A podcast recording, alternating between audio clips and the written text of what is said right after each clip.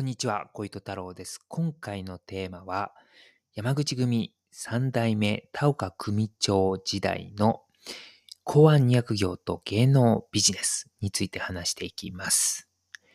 田岡和夫組長はですね、1946年に三代目組長に就任しました。で、この1946年というのはですね、その前年の1945年、まあ、昭和に直すと昭和20、昭和20年なんですけど、太平洋戦争、あの、いわゆる第世界大戦ですね、が終了したのが1945年なんですね。なので戦後間もない頃に、まあ、田岡和夫はですね、三代目組長に就任したということになります。で、それ以前の山口組はどう、どういう状況かというと、1942年にですね、先代の二代目組長ですね、山口昇え組長がですね、病気によって死去しました。で、その死去した1942年からですね、まあ1946年までは集団指導体制という状況になってました。で、この間ですね、まあ戦争があったということもあって、あ日本が、日本が戦争中ということもあって、山口組自体がですね、ちょっとこう縮小傾向というか、まあ、そういう状況になっていました。まあ、どこの組織もそういう状況だったかなというふうに思います。大変日本にとってはですね、大きな、あの戦争でしたので、太平洋戦争というのは。まあ、そういう状況でした。で、まあ、そういった状況でですね、え1946年に田岡和夫は就任したんですけれども、当時、1946年の時ですね、田岡和夫は33歳でしたので、まあ、当時とね、今の33歳ってなかなか少し比べるのもどうなのかなと思うんですけど、まあ、結構若くして組長に就任したのかなというふうに思います。で、その後ですね、まあ、田岡和夫組長はですね、まあ、山口組を全国規模の組織にこう拡大させていきました。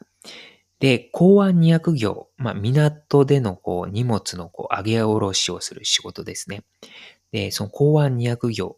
と、あと芸能ビジネスでもですね、まあ、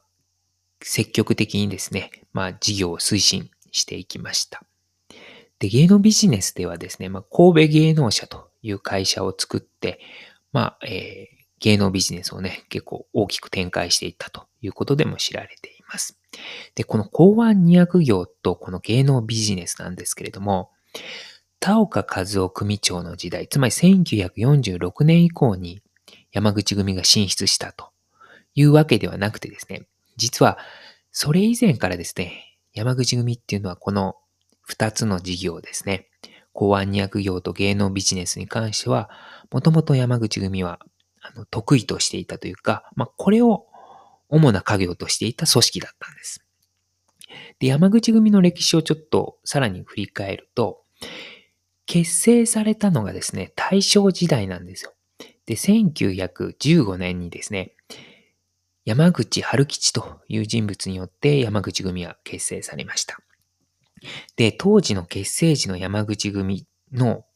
組織というのはですね、港湾200業の組織として結成されて、されたんですね。で、港湾200業の中でもですね、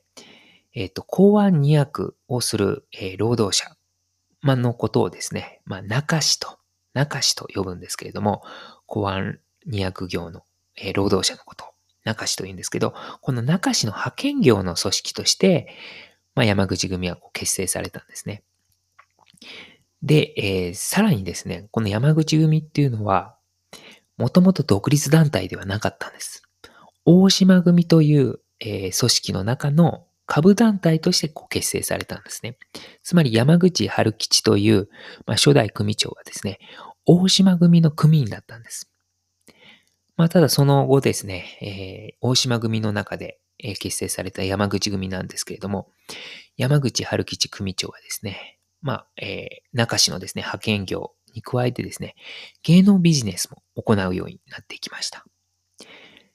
で、その後ですね、山口春吉は1925年に引退してですね、その後、二代目組長を継いだのが、山口春吉の実子である、山口昇でした。で、この山口昇がですね、まあ、えーすごい人だったんですね。というのもですね、この山口春吉になって、えー、しばらく経ってですね、山口組はですね、大島組を脱退するということになったんです。まあ、つまり、山口昇はですね、まあ、独立したいということで、まあ、大島組を抜けたんですね。まあ、もちろんですね、大島組とはその後構想に至って至るんですけれども、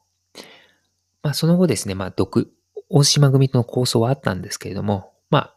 独立することになって、で、その後もですね、山口昇はですね、まあ、公安に悪業を、まあ、こう展開していくのと、同時にですね、あとは芸能ビジネスも大きく展開していきました。で、その芸能ビジネスに関してですね、下関のですね、カゴトラ組とちょっと揉め事になりまして、で、そのことによってですね、カゴトラ組からですね、ちょっと狙われてしまって、ちょっと重傷を負うと、山口昇が重傷を負うということもありました。まあそういうこともあってですね、山口組はですね、まあかなり、えー、昔から、